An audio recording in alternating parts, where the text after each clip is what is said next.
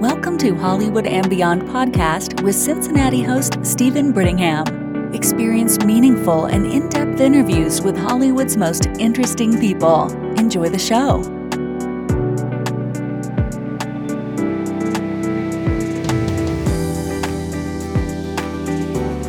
You can receive all the latest episodes of Hollywood and Beyond with Steven Brittingham delivered to your favorite listening device by subscribing to the show on Apple Podcasts, Podbean, Spotify, iHeartRadio, or whatever happens to be your favorite podcast listening service. Don't miss out. Tune in.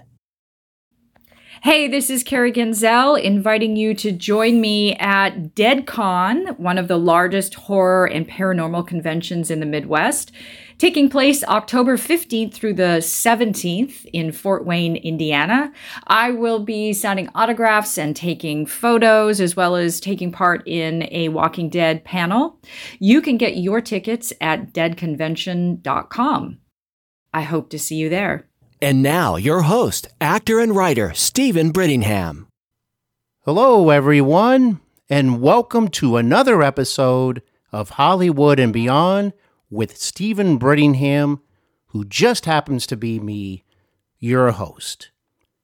No matter how you may be listening to this episode today, whether it is via Apple Podcasts, iHeartRadio, Podbean, Spotify, or even on Audible. How cool is that? It is so nice to have you listening. Thank you so much. I have not one, but two special guests joining me on the podcast today. Together, they make movie magic. Behind the scenes, their collaborations extend to a personal level as husband and wife. Today, they are visiting Hollywood and beyond to discuss their upcoming horror film, Demigod. Slated for release on October 15th in selected theaters and on demand, Demigod takes viewers to Germany's Black Forest, where a woman returning to her birthplace after her grandfather's death encounters a terrifying secret. Let me just put it this way that is an understatement. Starring the immensely talented Rachel Nichols, once again, my guests have achieved yet another impressive film. Director, producer, screenwriter, and most definitely an actor, Miles Doleac and his super talented wife, actress Lindsay Anne Williams, are both my special guests today. Welcome to Hollywood and Beyond, you two. Hi, Steven. Hi, thanks so much for having us. Hi there. My pleasure. Thank you for being here. Uh, wonderful to have you both here. I think both of you are so talented. I enjoy watching uh, your work uh, so much. And thanks for visiting me here today. I really appreciate it. Our pleasure. Lindsay, excited to speak with you for the very first time. So I want to say an extra welcome to you. Uh, Miles, I should say welcome back. This is actually your third visit to Hollywood and Beyond. But if you add the appearance that you both gave on the Instagram live takeover a while back for the dinner party, this would actually be like your fourth visit, Miles. Repeat offender. That's me. well, I'll tell you what, I really appreciate it. And that takeover was so much fun. I'd like to let anybody listening right now, if you happen to miss it, I am in preparation to release that recording audio version here on the podcast because it was so much fun. So stay tuned for that for sure. Well, where are you uh, joining me from today? We're in the great city of New Orleans, Steven. Glad to hear it. I'm here in the Queen City of Cincinnati. And uh, beautiful day here, beautiful fall day. Feeling pretty good about the Bengals uh, on Thursday night, eh? Yes, sir. I sure am. Let me tell you, I just woke up uh, with an extra big smile on my face, and the coffee tasted extra good. Uh, come from behind victory is is is is wonderful. I'm I'm so proud of them, and they definitely showed a lot of heart last night. Yeah, for sure. Well, let's see. This is a wonderful opportunity for me to actually uh, learn more about this. How did the two of you actually first meet? Oh, uh, yeah, we both went to Tulane University. Um, I got my bachelor's degree there, and Miles got his PhD there. Um, and we were in an ancient Greek class together. So, in addition to our artistic endeavors, we both share a love of the ancient world. He's got a PhD in ancient history, and I have a couple degrees in classics and ancient history. And um, so we met reading Homer. Well, that's and the rest, as they say, is history, so to speak. yeah. Indeed. And, and speaking of history, you you know you, you described it very well there. You both um, have a strong background in history and, and all sorts of things. Uh, I believe this extends to mythology. Um, you, Miles, you are definitely a very well-rounded individual, and I can see that shine through with your artistic projects. And uh, Lindsay, you are just uh, just wonderful to watch. Very, very talented. Thank you. Thank you, Steven. I'd like to ask um, if um, either of you could please describe to the listeners out there uh, more about the storyline of Demigod. The storyline of a demigod is, as you articulated briefly in your introduction, um, a woman and her husband return to the woman's birthplace in Germany's Black Forest uh, to claim uh, an inheritance uh, that her grandfather has left her. Her grandfather has left her all of his worldly possessions, including his creepy cabin in the middle of the Black Forest. And um, she has been estranged from her grandfather for for many years, but this this inexplicable connection remains. Um, so they arrive in Germany um, to find that said inheritance is uh, a lot more complicated and even terrifying uh, than they bargained for, as they fall in with the priestesses and cult of the demigod Cernunnos um, and Cernunnos' annual uh, ritual hunt uh, so they they quickly find themselves captives uh, to the cult, and I I don't want to spoil anything from there, but as our story unravels, we find out more details about Robin's family's connection to Cernunnos and his legacy. Excellent description. Thank you, Miles. It has a very nice build up to the film. Uh, it kind of uh, uh, snowballs into more and more information. I find it mysterious and atmospheric. Uh, it looks like it's also a very cold setting. uh, where did you actually film the movie? We filmed the, uh, the whole thing at um, the Little Black Creek campground um, in Lumberton, Mississippi. Uh, had no idea that Mississippi was going to be quite that cold, but it worked very well for atmosphere for us. it sure did. I mean, I mean, goodness, uh, just uh, the imagery. It just must have added so much to it, uh, despite how chilly it may have been. I mean, I started watching the film and I wanted to grab some hot chocolate right away. That's the idea, Steven. That's that's precisely what we were going for. And it was a cold Mississippi December. Let me tell you, um, and one of the things that Mississippi shares with the Black Forest of Germany is piney woods, lots of evergreens, pine, spruce, fir. Uh, so this forest we were in at, in Lumberton, Mississippi, was a pretty close approximation to Germany's Black Forest. We sort of studied the the geography and the, uh, I guess the the herbology. Is that the correct terminology? I don't know of the Black Forest. Um, and and it, it it comes off. It comes off. I've had a couple of interviewers ask me if we actually traveled to Germany, and I said not on our budget. Uh, not you know not for not for lack of trying, but that would have cost a great deal more than we had at our disposal. So we're we're very happy that that it came off. I tell you what, it really. I mean, if I didn't know where it was actually filmed, I may have uh, started to wonder if you actually did go there to the Black Forest to film. Because, like you said, uh, it's just wonderful, wonderful uh, setting and the evergreens. It was just uh, fantastic. And, and um, I imagine that um, you had a certain schedule in mind when you were filming this movie. Did you keep that schedule? Did you need extra time, extra days, or how does that usually go for you as a director, Miles? Do you are you one that usually stays right on your uh, time schedule for filming? Well, uh, one of the logistical obstacles of shooting an independent film is you have a much shorter shooting schedule than than a larger studio film.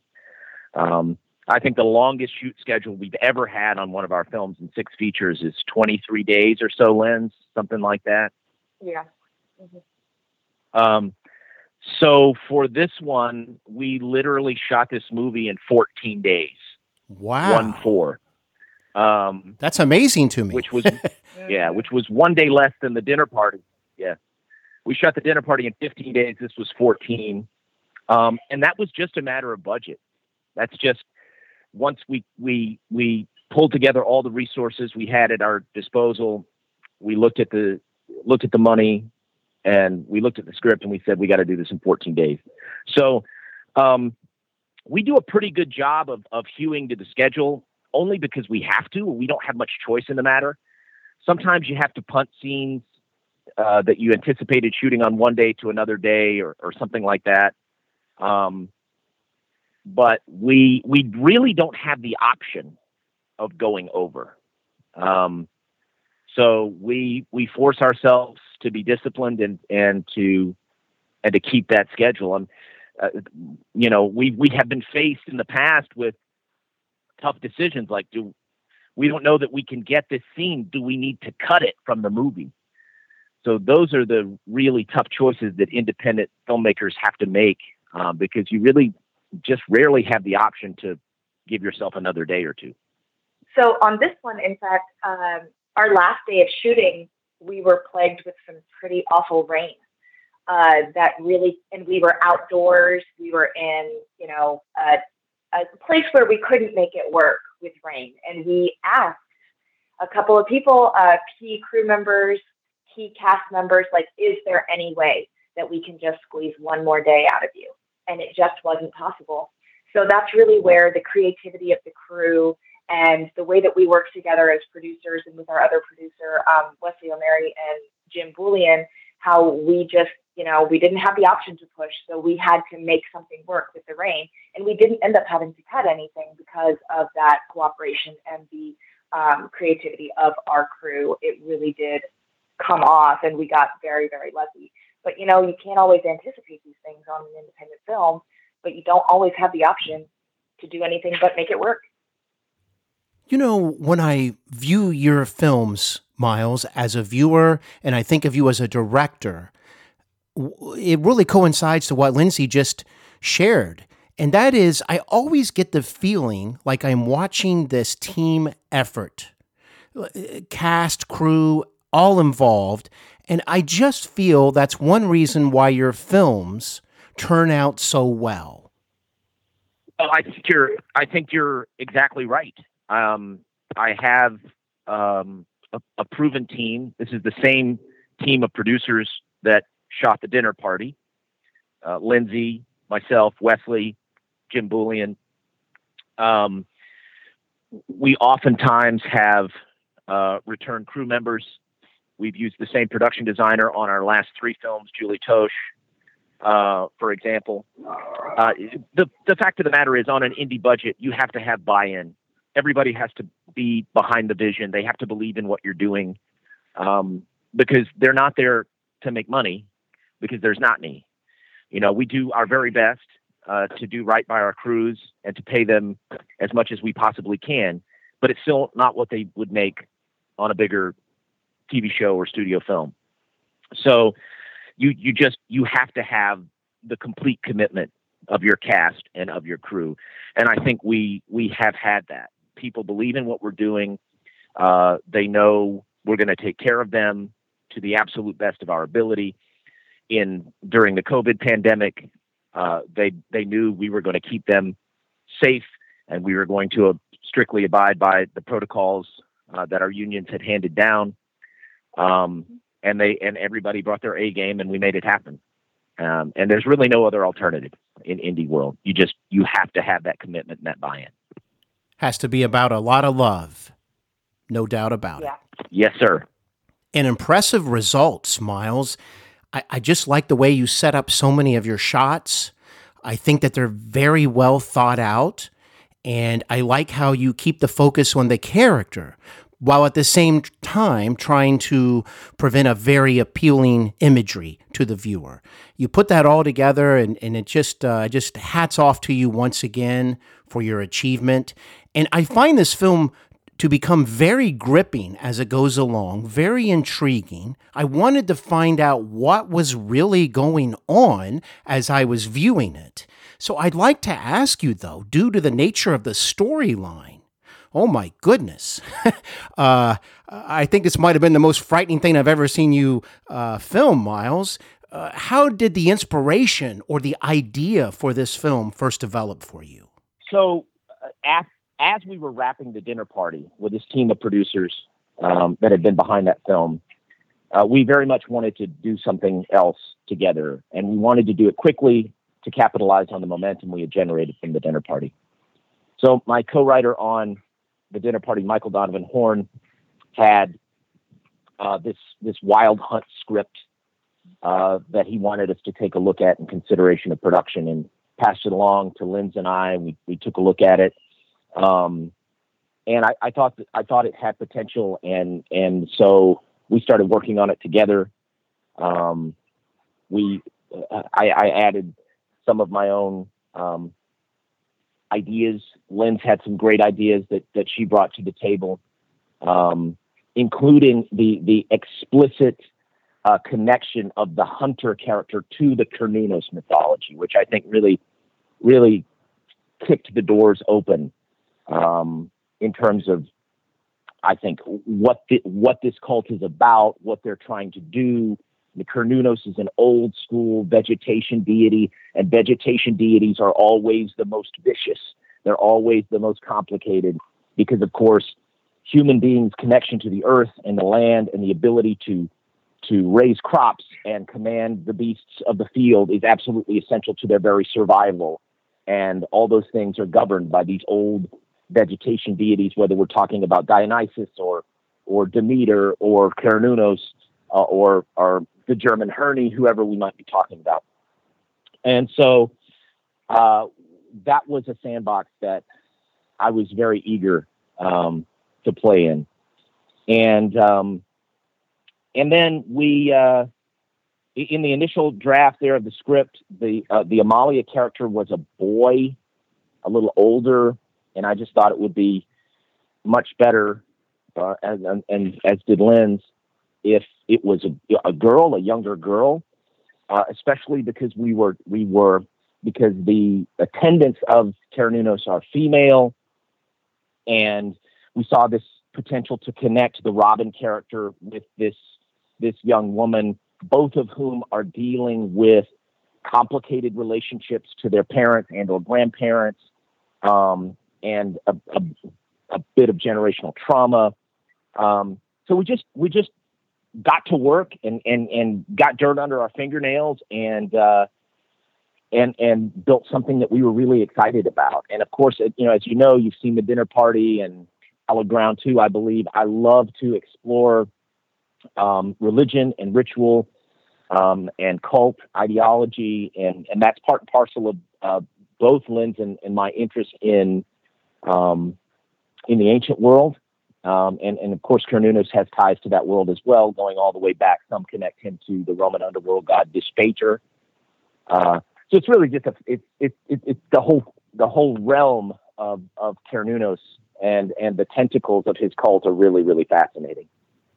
You do like that theme, yes, as a filmmaker, and I can. It's very obvious that you are also you know, one who takes it uh, upon himself to be accurate and and research uh, it yeah. all out and and bring another element to it. You don't. You're not one that just go, okay, here's this uh, myth, and I'm just going to throw it in the film. I mean, you really feel like you are a part of whatever scenario is going on, and I really like that.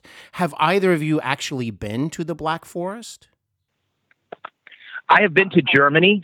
Um, but I have not explored the Black Forest itself. The the the time I spent in Germany was in the city of Munich um, for six weeks one summer, which was a most excellent six weeks, especially the beer drinking portions of those six weeks.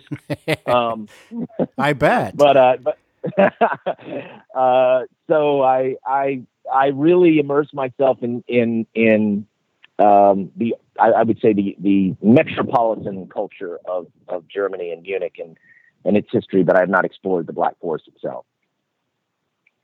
It's on the list. It's on the list. There you go.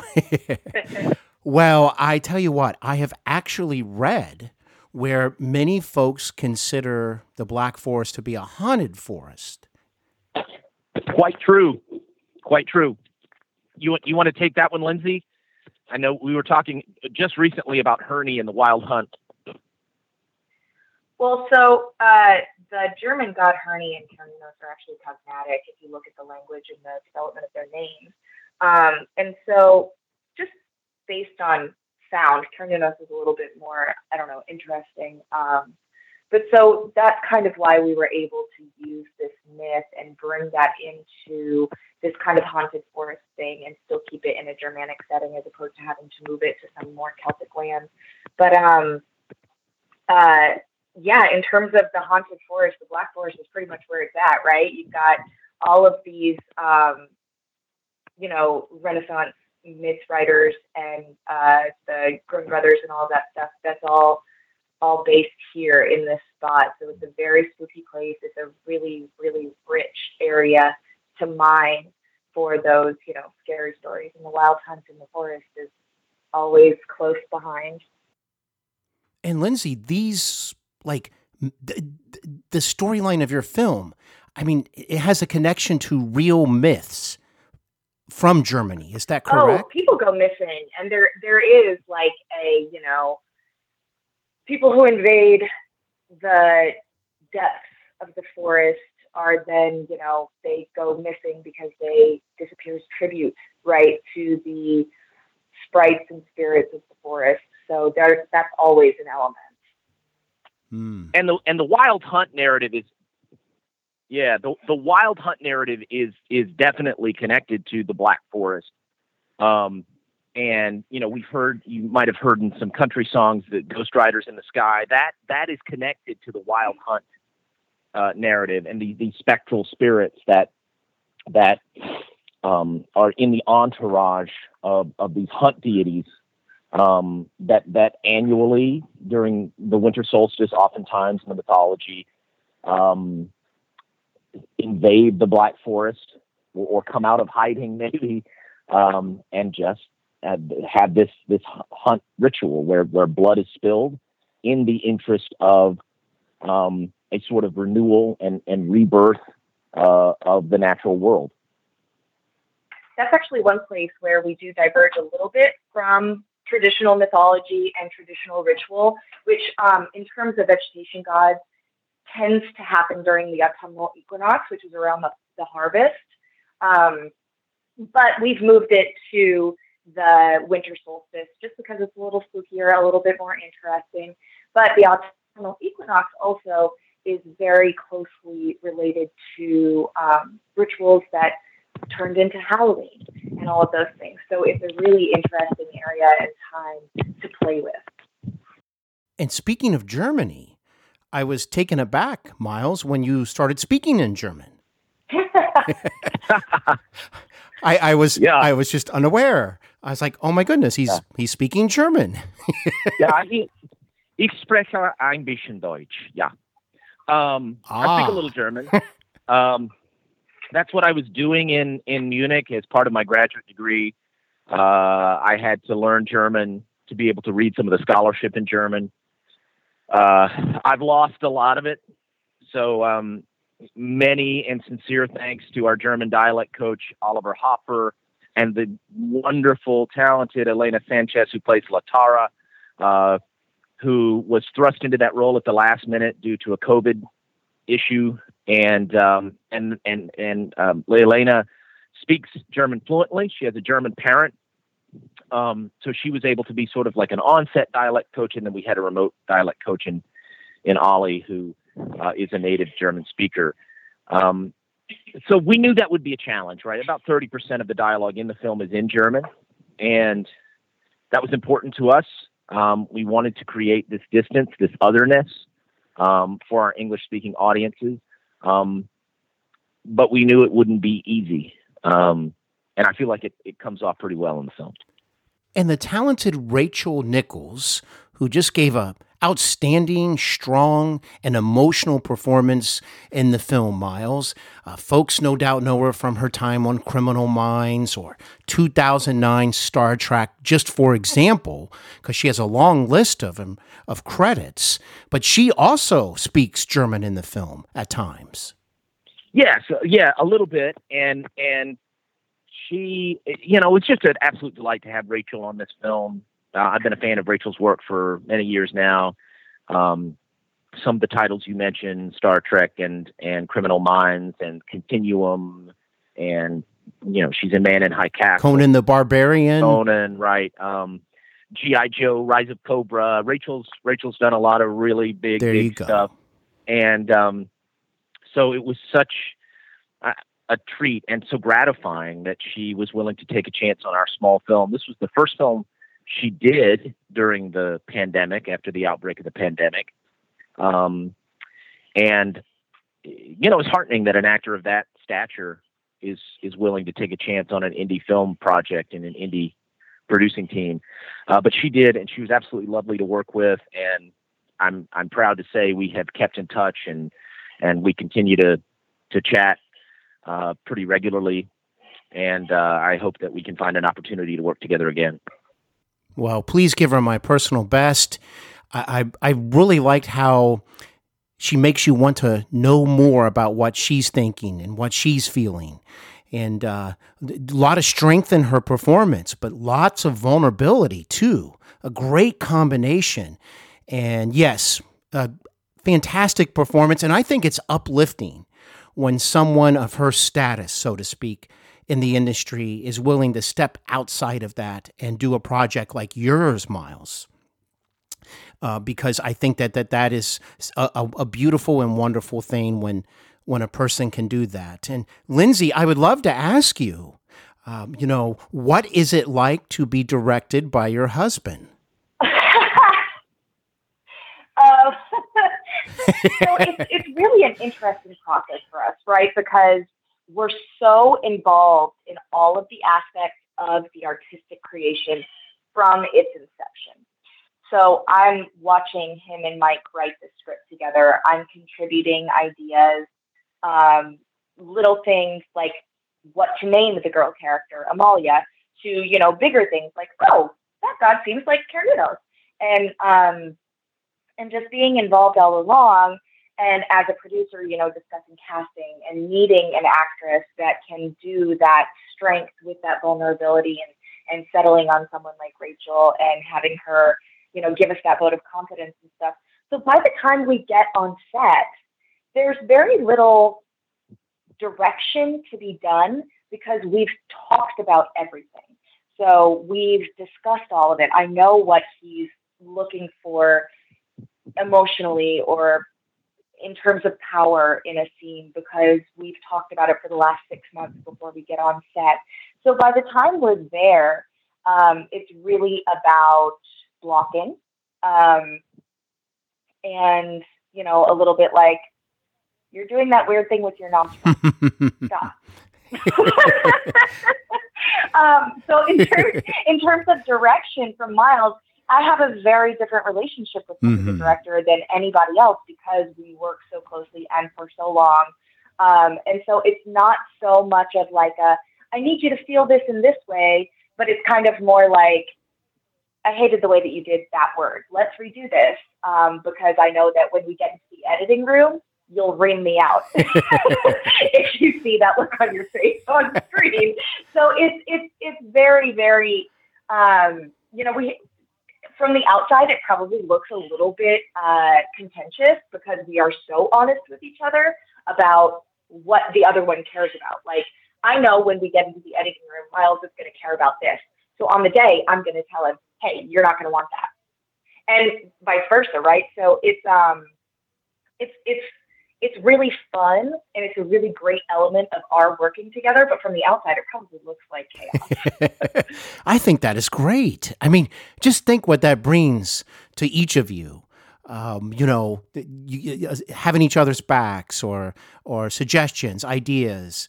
Um, any number of things. And it probably helps you be even more prepared for the film because you're you're living together and you can talk about it all you want and that probably gives you almost a head start it seems to me and i just thought i would ask lindsay if i were to say to you that in my estimation miles is probably the type of director that would sincerely be open and welcome to a cast member saying hey can i just try this a little bit different than the script or is it possible maybe to add in a word or remove something? Would I be correct on that assumption? Oh, absolutely. Miles is such an incredibly collaborative director.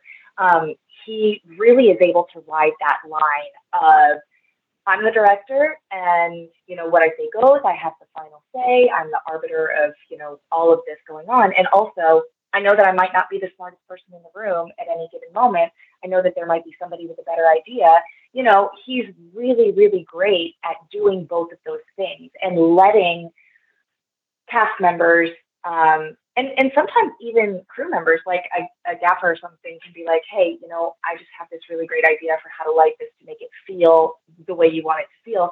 And he's really he gives people that space to be creative and to find ownership of their job, of the role that they're fulfilling. But he's also able to say, that's not quite right. So let's do it this way. One thing that he does do, though, is even if he doesn't necessarily agree with it, he'll let them play. He lets people play because so much can be found in those moments of, well, I'm not sure if this is going to work, but let's throw it at the wall and see if it sticks. Um, he's really, really wonderful about that. Um, and I probably don't play as much as I could because I already kind of know what he wants. But the other actors, especially um, actors like you know Bill Sadler and um, Will Forsythe and Rachel Nichols, when they're in a room with him, he's so incredibly generous with the creativity, and he's not jealous of that. It doesn't only belong to him. He knows that he doesn't have a monopoly on the creative energy in a room, so he's really, really great at letting actors. Um, play and find new meanings of truth and stuff. So it's it's it really is very fun to watch people um, get to collaborate with him. Not surprised to hear about any of this at all. And it's good to know that my my uh, artistic um, antenna was working properly because that's just the the, the right, feeling right. that I was getting. well, I'd love to ask you now, Lindsay, if you could give maybe a description of your character and what did you find the most challenging about portraying her?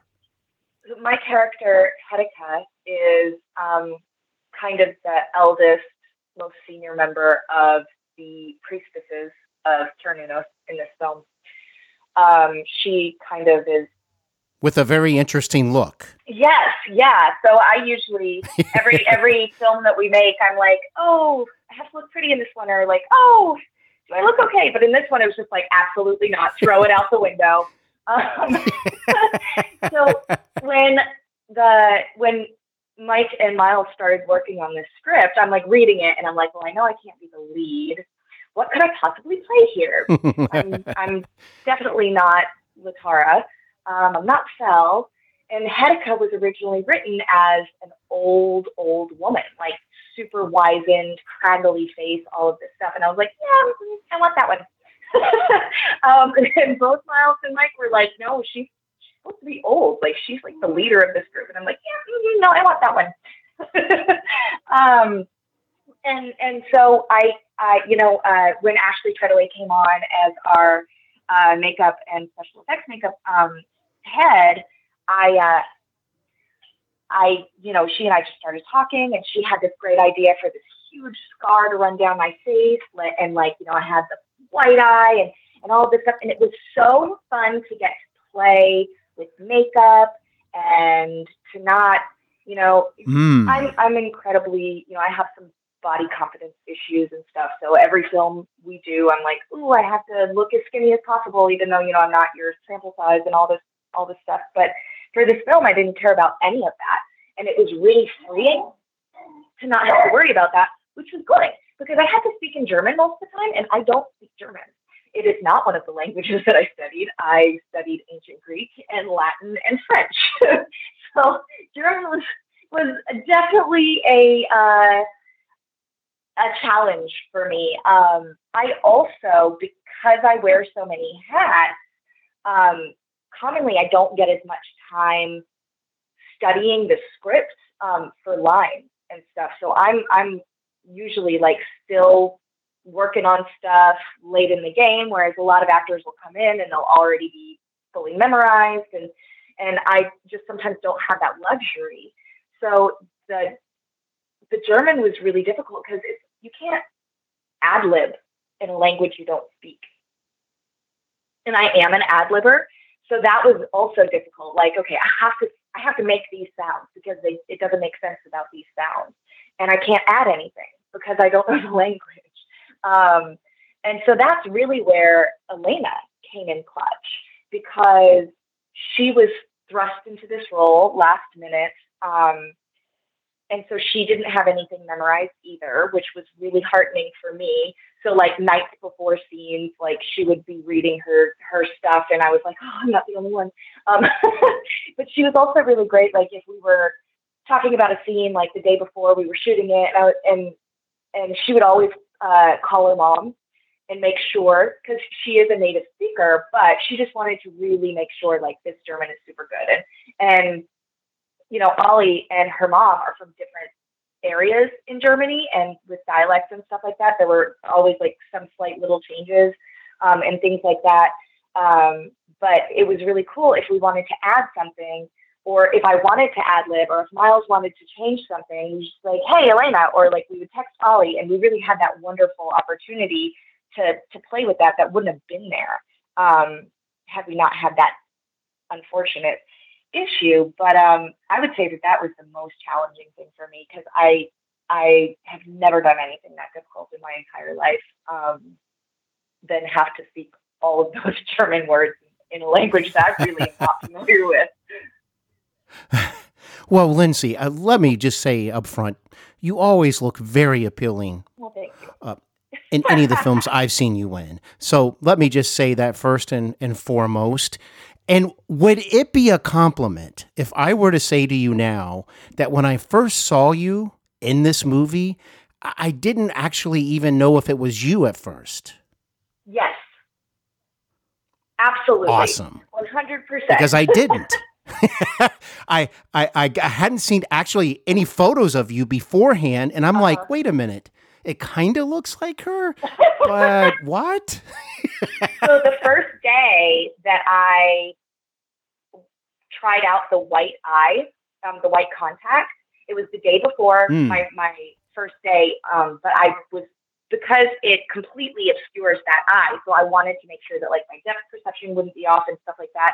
Because we're in like hills and mountains and and with all of these trees and all of these branches, and I didn't want to, you know, in the middle of a take, like get sideswept by a branch and then have to reset.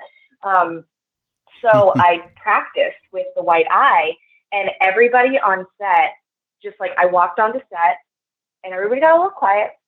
And then at lunch, one of my friends came up and, and she said, Do you know that they're trying to decide if that's real?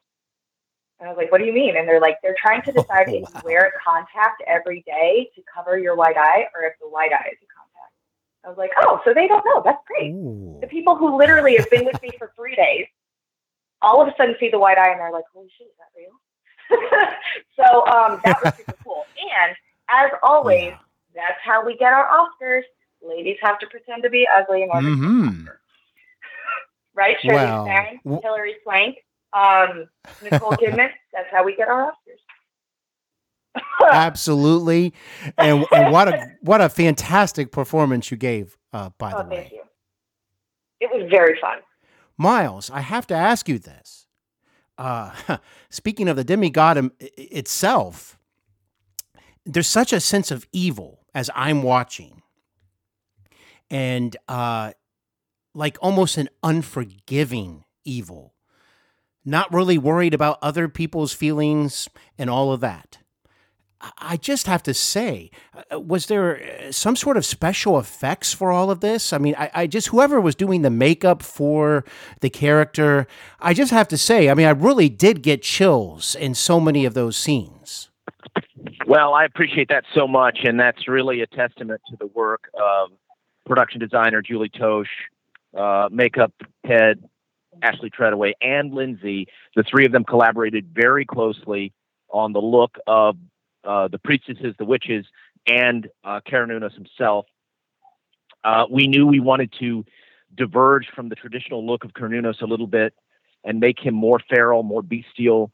Um, typically he's depicted as sort of an older man with a long beard and the antlers of a stag. We wanted something a little more animal, and um, I, you know, I think uh, the design elements really came through, and it's just a combination of, uh, of once again Julie's work and and and Ashley's and Lindsay's costume design, um, which is which well is done, very, Lindsay. yeah, um, which which is is of course this sort of throwback the cuirass right to his roots in the ancient uh, late antique world, right? Um, And, And- the and we- voice, Miles. I mean, Yes. wow. I mean, uh, if I closed my eyes and heard that voice and didn't even see what the appearance was, I would still be terrified. yeah, so so it begins with casting the actor who has a vocal quality that can get close to what you're looking for. Obviously, you know, uh, what is Darth Vader without James Earl Jones? But it, it, but there's an effect on that voice as well, right? There's some sound design there as well, Mhm. and Yes. So Chima Chekwa, who's who plays Cernunnos in our film, uh, uh, has a, a, a deep resonant voice. That's just his instrument. But also, we uh, have to give kudos to our our post production sound team, St. Thomas Ledoux and John Vogel in particular, um, for creating that effect, which which made that voice creepier and more resonant. Um, and and you know the thing is, and, and, and Chima is wearing a mask. So uh, every line that you hear in the movie is recorded after the fact in a studio um, or recorded wild on the day in the space. Um, Mhm. None of none of the lines are the actual production lines because when he's wearing the mask, it, it obscures his the the line, the tone of his voice. And one thing that I wanted to be very careful of is I, I, I still wanted to make sure that he could be understood. You know, occasionally you see films with characters wearing masks and, and the voice is kind of muffled and it, you can't really understand what's being said. So I, I wanted to make sure that we could still understand uh, what he's saying. Um, so, so it really was a team thing- Oh, effort. boy. Yeah, it- You succeeded.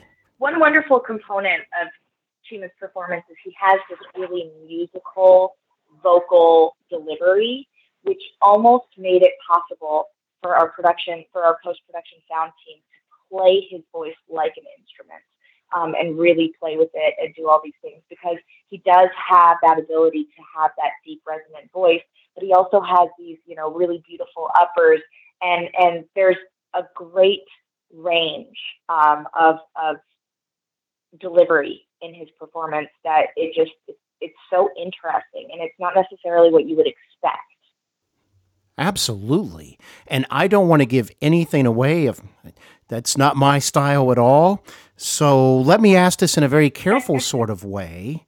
There is a shot of running where he is running. And again, Miles, perhaps this was your intention, or maybe you were just trying something um, unique or a certain style. But for me, I actually found it part of what was terrifying was the way that uh, you showed him running, where he's like instantly almost there, yet you're seeing, you know, the legs move. I, I just thought that was a great, great shot. Yeah, thank you. We we we crank the speed on that on that shot if it's the shot I'm thinking about. Uh, so it's it's literally sped up in camera, um, and that's one of the things that yeah we wanted to do on this film. We wanted to capture as much of the film as possible and as many of the effects as possible in camera, um, and that includes almost all of the gore. That includes um, almost all of the uh, the uh, Cernunnos eye effect, uh, which we did with LED lights underneath the mask.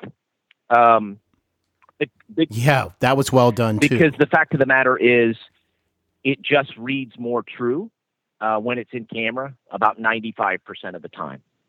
I mean, um, you know, you even look at something like when when Peter Jackson shot Lord of the Rings and Gollum, even though he knew that was going to be a CGI character, he still put Andy Serkis in the scene with a motion capture suit, saying the lines, you know, and mapping his face. And of course, you know, one of the great tricks in all of cinema uh, resulted. So, so we wanted to capture as much as we could in camera, and and that particular scene, we just we took some chances here. You know, we there are some whip pans and some things that, you know, might have seemed a little scary or uh, or weird or, whatever, and, and ramping that shot, the running shot, it was one, and and uh, Nate Nate Tate, the director of photography, and I were just we spent a lot of time talking about the, these types of things we wanted to do on the day, and we just decided, hey, let's go for it. I mean, what's the worst that can happen? You know? Absolutely. I was just going to say that, you know, speaking of Peter Jackson, what's interesting is, and not in all of the photography, but in the action photography of the Cernunnos character, there is very much uh, an evocation of the Uruk-hai, right? From the Lord of the Rings. There's kind of a, it's, it's a similar um, uh, I hate to use the term bestial, but you know, a very like menacing character, and the the photography I think really gets that across, and it does feel like that to me. Well, it, it's I mean the, the thing is he is he, is nature, right? He is the wild. He is the untamed, right? And and he says at one point, you know, many have worshipped me knowingly or or unknowingly um, which means that if you're outside in nature having some kind of mystical experience, some some nature animism or something like that, you should visit the Grand Canyon for the first time, or you're in the middle of the forest and you feel something spiritual and you feel something welling up in your chest. Cernunnos is saying, That's me. Mm. I'm there. And so we really wanted to capture, we really wanted to capture that wild, natural um, animal spirit of him. You know, so he is he is part he is a demigod. He is a half god, right? So there is there is humanity in him, but there is also divinity in him. Um, and the divine side is nature itself. And so we really wanted to, and nature is dangerous. It's beautiful and dangerous. And we really wanted to capture that with the design of the character. Well, Demigod arrives, as I mentioned earlier on in the episode, October 15th in selected theaters and also on streaming services, I believe. I'd like to personally recommend a film to any horror fans out there or folks who enjoy independent filmmaking or fans of. Uh, uh, of Rachel Nichols, most definitely uh, an outstanding performance from her. And Miles, uh, you just keep uh, uh, cranking out this uh, just incredible work, and I just like your style very much. I want to say congratulations to you both. But I thought we would conclude with me asking you both. Obviously, you enjoy this type of filmmaking, which you uh, referred to earlier. But have you ever thought, the both of you go, you know what? Maybe someday down the road, how about we do a drama? Or how about we do a different type of story? or is this just something that's just way too much fun for now to even think of going a different direction? Well, it's funny you say that, uh, Steven, because uh, Lindsay and I just completed a script, uh, which is sort of dark comedy, character drama, quasi musical. If you were to take a Noah Baumbach film and a Wong Kar Wai film and a Wes Anderson film and put them all in the blender, and blend it up, and then add like an 80s Duran Duran music video, that's this film. So we are we we are Hey, I grew up in the are, 80s. Uh, so uh, we are uh, looking to do do that film hopefully next sometime next year. nice. Uh, we all, all already have our buddy Jeremy London attached to it. Um, so um, That's great. yeah, I mean, my roots actually are in are are in character drama. My first film was a chamber drama set in academia. Um, it, you know, in the spirit of something like um, Dead Poet Society or or Goodwill Hunting. So uh, we got into making uh, uh, horror films. Uh, the third film down the line, because the second film, The Hollow, is a Southern noir crime drama thriller. Yeah. Um, yeah, and then, you know, we had always heard, well, horror films just have more um, marketing potential. They're, they're, More of an there's a bigger marketplace. Yeah, and it is a, it's a, it's look, the, the horror playground is vast and wonderful, and you can do all sorts of different things. And there's so many different types of horror within the genre, right? Whether we're talking about um, psychological horror or ghost stories or slasher or wh- whatever it might be, uh, you know, social commentary. I mean, look at the h- how powerful something like Get Out was. I mean, there's there's there's just so it's a it's a genre that is so ripe with dramatic possibility. Um, so once we once we dipped our toe in the water uh, with our third film, uh, Demons, which is was sort of an homage to a lot of things that we that I love, The Exorcist, and um, you know, first and foremost, and The Omen, maybe a little bit, and some other stuff. Um, we we we we just sort of we we stayed there and, and to to and inhabited that world for the last few films, but no, we really I really do have the pangs of uh, the the need to get back to my roots a little bit in character drama and which is by the way probably my favorite genre uh, of film and television um, so that hopefully uh, that'll be what we do next. We're not gonna i mean i'm always going to be open to to to the horror genre. And i mean i'd love to do a sequel to demigod. I think there's so many possibilities there. Some of that of course will depend on how successful the first film is. Um, but yeah we are we are thinking about branching out. Well, I'm very excited to hear about that. Uh, we actually did uh, try our hand at writing a romantic comedy, but as it turns out, we're both kind of weird, and it it um it didn't end up very funny or very very romantic in the long run. So we might not be doing that, but we Well- must be getting back into drama. Ah, well, you both can um, no doubt give um, a great performance, and no matter what style of film it is. And um, I already look forward to having, uh, hopefully, each of you back down the road to discuss more of your projects. And Miles, let me just say, one of the things I love about your work is that you don't just provide viewers horror you provide them the other elements of horror, which I think is the best an emotional journey. So Rachel's character is already experiencing a great deal of emotions and and and and you provide that it seems like in all your films uh, a character or two is going on some sort of emotional journey and when you put it all together with the horror you have a Miles Doleac film Well, that means a great deal, Steven. I mean, I believe that story is character and character is story. And the lifeblood of character is conflict and change, transformation. Um, so uh, that means a great deal. Uh, hopefully, all of my protagonists are on a quest or on some kind of journey um, to attain something, to fill some lack, to answer some unanswered question. Whether they actually do that or no, hopefully, at least the audience is is bought in and willing to go along for the ride. Thank you to each of you for this delightful and informative and fun conversation. Uh, Miles, always a pleasure to speak with you. And Lindsay, I just had so much fun finally getting to speak with you today. yes, absolutely. Thank you so much.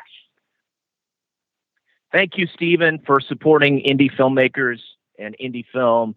And um, keep an eye out for us uh, and our film. I'm at at Miles underscore Doleac on Instagram and Twitter. Uh, you can also follow at Gravitas Ventures. That's our distributor. And we'll both be blasting out information about the release of the film. And check it out, hopefully on the big screen. If you're in a city where it's on the big screen and you feel safe um, going out to the movies, hopefully you're fully vaccinated and wearing a mask. But nevertheless, um, and uh, if not, watch it on the biggest screen possible at your home or at your friend's house or, or wherever. It was meant to be seen on a, on a big screen. Absolutely. With good sound. and actually, and actually, seeing a movie in the theaters these days is really lovely because it's never crowded, so it's probably Yeah. safer than it was before. Well, as a James Bond film fan, I can tell you that after two or three delays, I can hardly wait until next weekend. That's all I got to say. I will be at the I'm cinema. go- yeah, we're going to see No Time. Yeah, We're going gonna see be No. Time to Die. Yeah. Yeah. Uh-huh.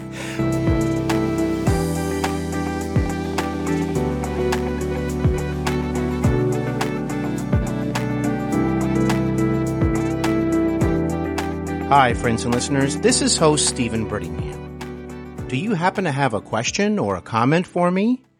Or perhaps you feel that you might make an interesting guest here on Hollywood and Beyond. Whatever your reason may be, please feel free to contact me anytime directly at the show's official email address.